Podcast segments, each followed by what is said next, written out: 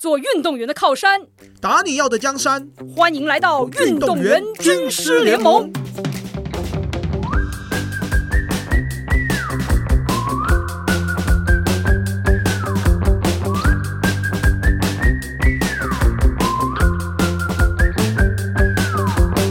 哎，光头，你对于休赛期这三个字是什么感觉？诶，认识你之后啊，其实让我重新认识了这个休赛期，哎，怎么说？因为这跟我以前想象的休赛期其实不太一样。你本来是怎么样？有休赛期这件事情吗？本来在我大学以前，我不知道什么是休息，可是到我大学之后，可以修好修满。可是诶，现在看到这些职业运动员，包含跟你认识之后聊过，诶，原来休赛期也是要做自我训练的。对，因为为什么我我后来发现我其实还蛮常跟你闲聊休赛期这件事，然后这也是为什么我们这一集就选择这个主题，因为我我我发现一件事情，就是因为我很在意就是选手的持续进化这件事情，怎么样持续可以进步跟提高，然后当我去观察这些世界顶尖的选手他们的做法，其实你会发现他们的这种进化改变，往往都是。以一个赛季一个赛季作为一个时间段的，那一个赛季一个赛季，他凭什么每一个赛季可以越来越强？尤其是随着年龄逐渐提高的时候，他为什么可以表现更好，甚至有新的突破？你就会发现啊，原来是在休赛期他做了什么不一样的事情。然后我我是真的会去研究这些人在干嘛，比方说 Curry 啊，呃，篮球的 Jokovic 啊，网球的，还有包括那个 Otani 棒球的。就他们在休赛期到底都做些什么事情，然后所以他们在每一年可以就赛季来了，拿出新的表现、新的突破，然后去持续的在这种世界顶尖的赛场上去征战，然后一直启发我们去找到更好的方式去做事情吧。嗯，所以我觉得是真的是来自于这些顶尖的选手的这种持续进化，诶，发现是跟他们在休赛期做事情有关的，这是第一个。然后第二个，我也发现说，我这几年，呃，我在棒球队、青棒的球队的这个学生，他们其实很多人都毕业之后是可以进入职棒的。那有的人是旅外，有的人去进中华职棒。那同时也会就是观察到他们，就是说，虽然说，诶，他们在高中以前的这些成绩表现是很杰出的、很不错的，所以才能够拿到这个职业的这个门票。但也发现说，诶，他们进去之后，一年、两年、三年，时间其实过得很快的。然后有时候跟他们做一些交流，也会发现说，好像从他们自身的角度，又或者是说旁观者的角度来说，就是教练而不是我，其他的比较是专业的这种视角去看这些选手的时候，会发现很多时候时间过得很快，但是选手的这种进步并不是那么明显。那这个其实不光是我自己的学生啦，就是这个是一个行业普遍存在的情况，是也很直接的，你会直接进入了所谓的更竞争的一个环境，然后时间给到你之后，你怎么去规划安排，就会影响到很多你的表现发挥，包括你后面是进步还是退步。然后很遗憾的是，其实真的看到蛮多的大学生，也是听说到蛮多的大学生，他们可能进去一两年，就是往往这种。技术没有进步之外，体能、身材就是明显的下滑，就会觉得说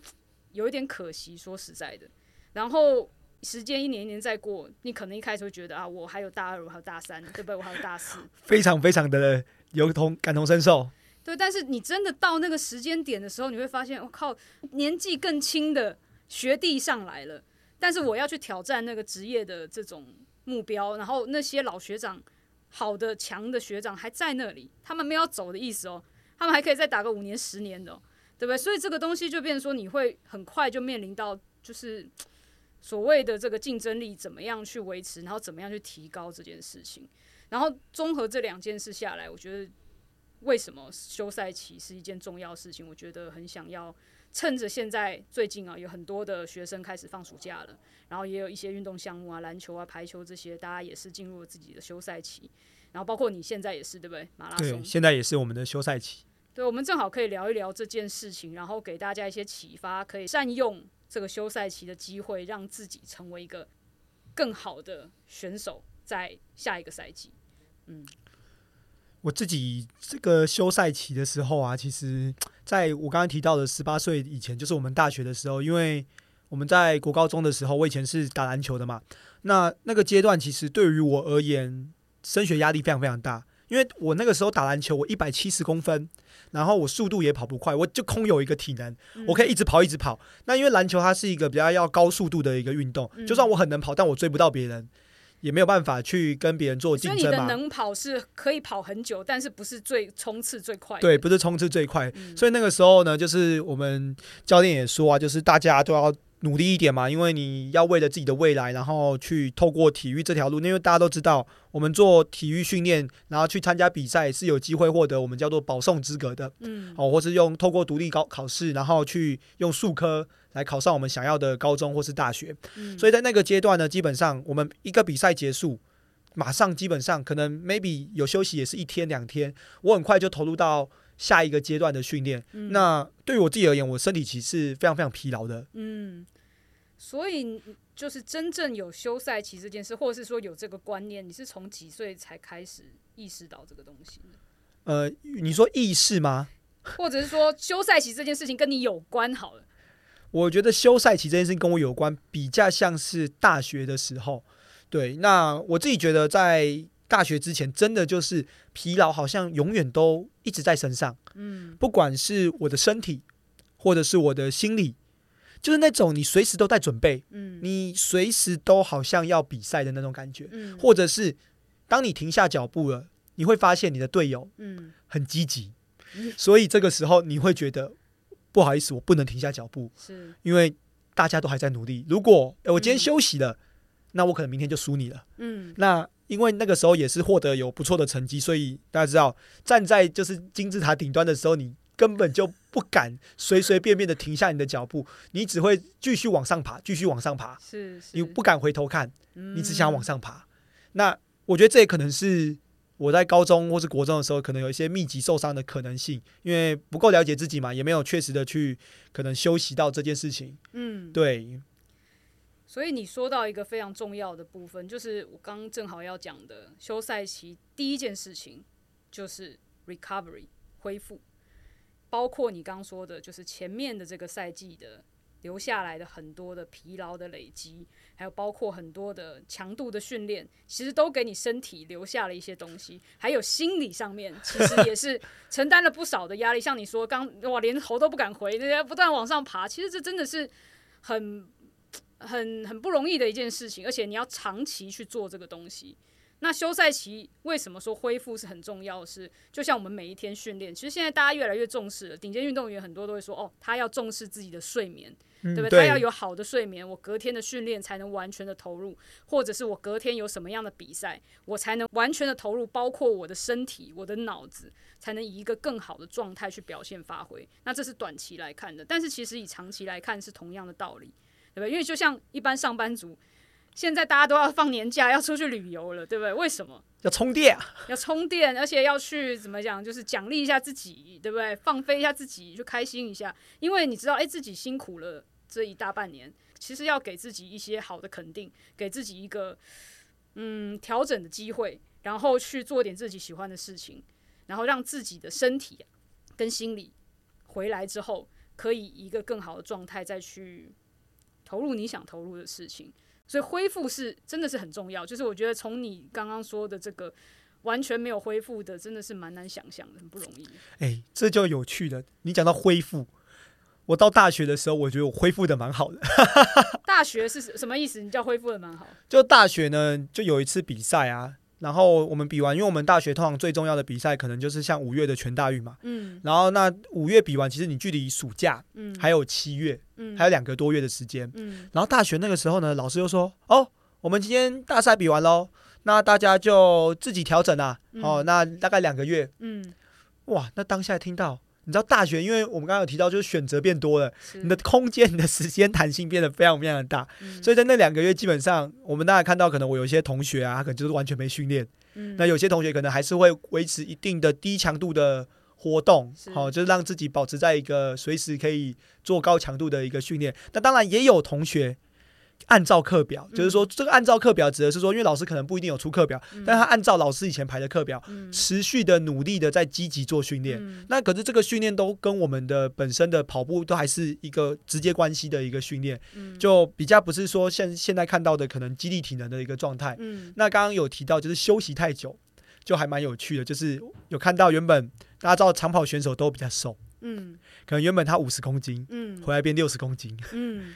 那所以。就是如果发生这样的事情，会有什么后果吗？因为我刚才讲的例子就是我本人，所以我我我本来假设以每公里跑三分半，我可以跑二十公里，嗯，大概就会变到只剩下一半的公里，剩十公里。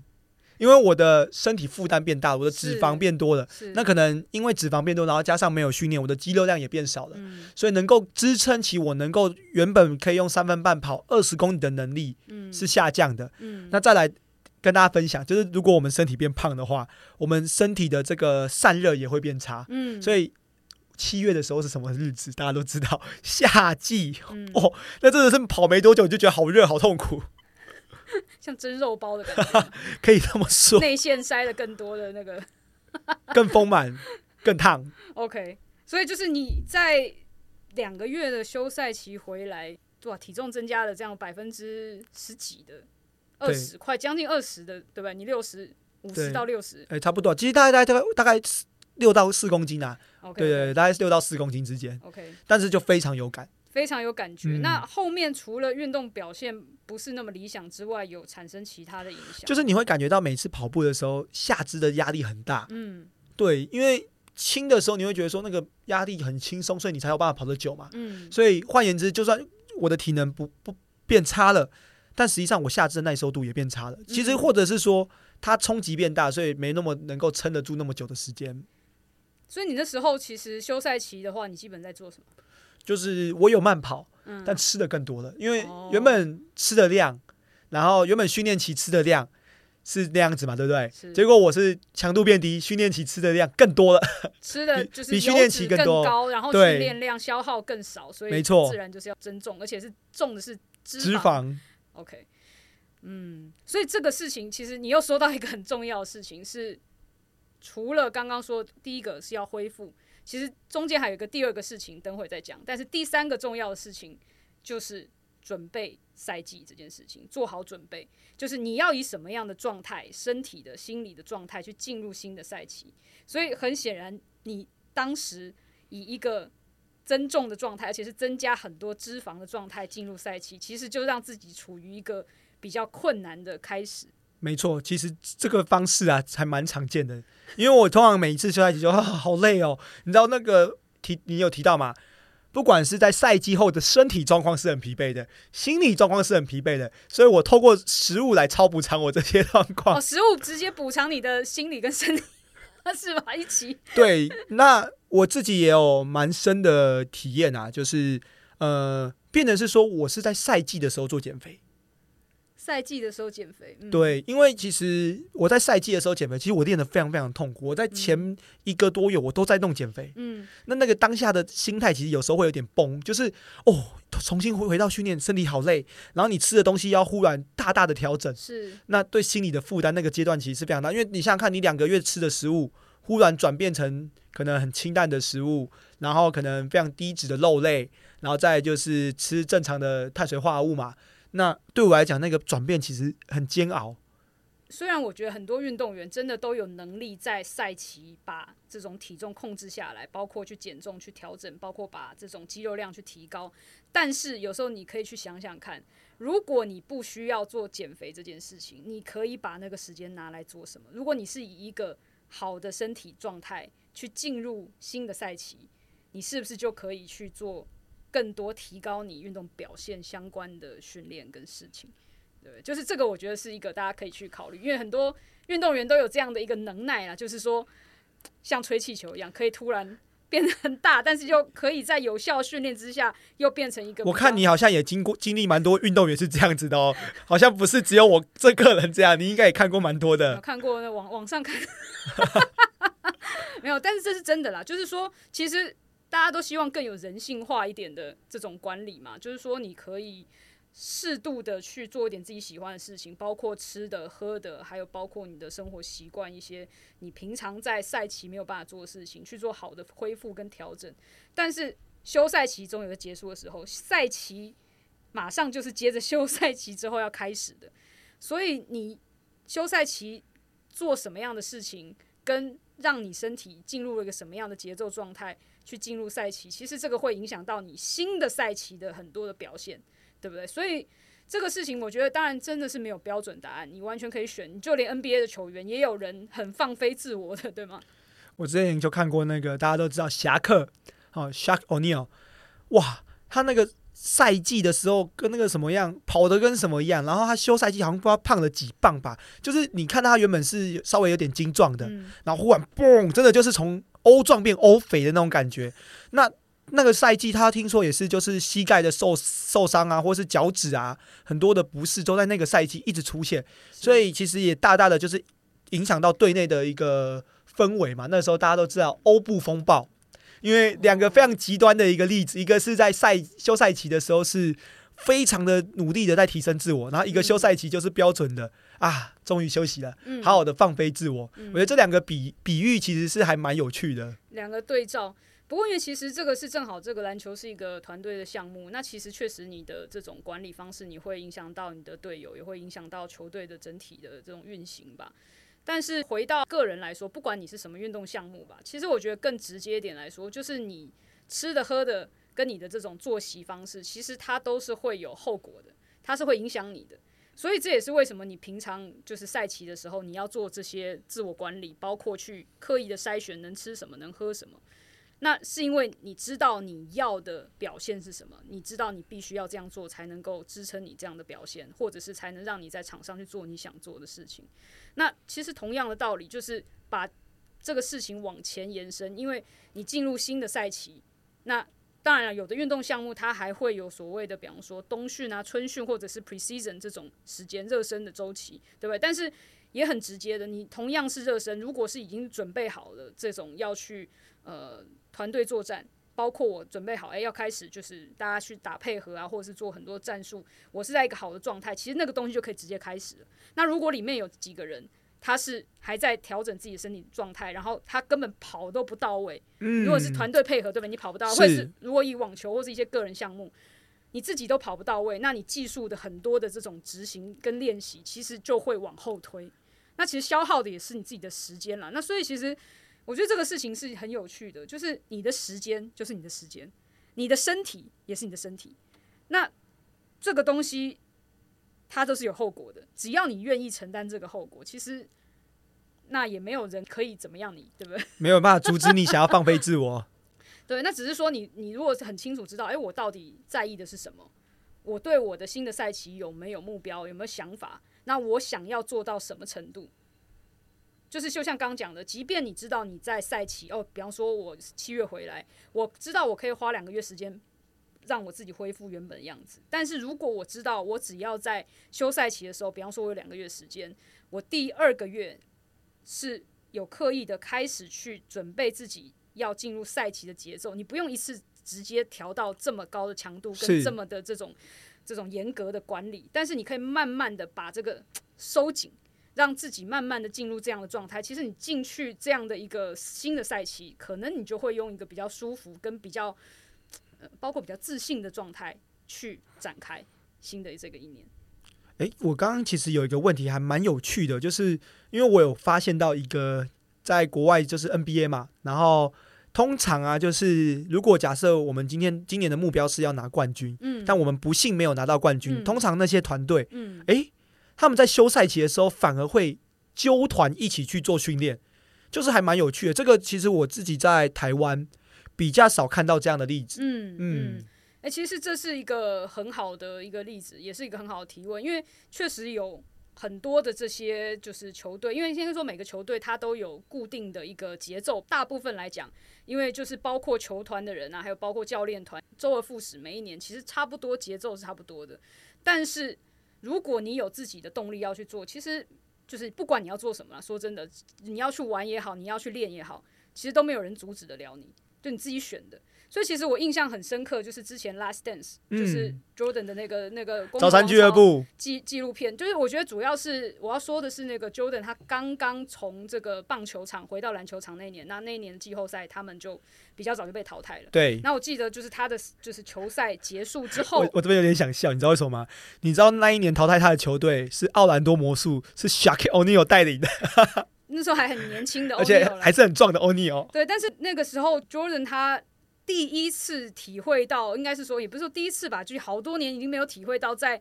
篮球场上这种吃瘪的感觉。那他自己知道，我有大半年的时间都没有做这件事情。OK，这个事情我接受，我了解。但是我觉得印象最深刻是他那天结束之后，他跟他的 trainer 跟他合作很多年的。那他说，平常赛季结束之后，他的 trainer 会跟他说：“OK，那个你要练的时候，你叫我，就是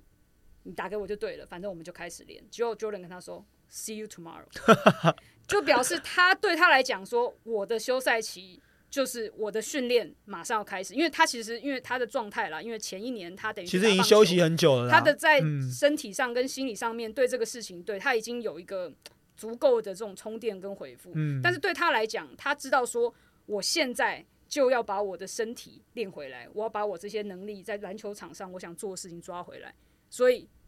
雷打不动，老子就要这么做。所以明天见。那我觉得这个是一个非常有意思的故事，就是你自己要去怎么支配，其实真的是没有标准答案，但是你要有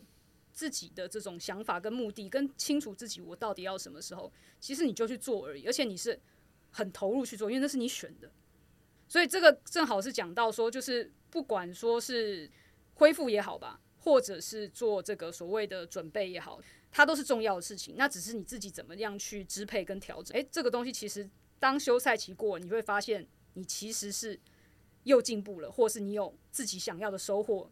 已经流到自己身上了。那可能这个休赛期就会是一个蛮不错的一个这个体验。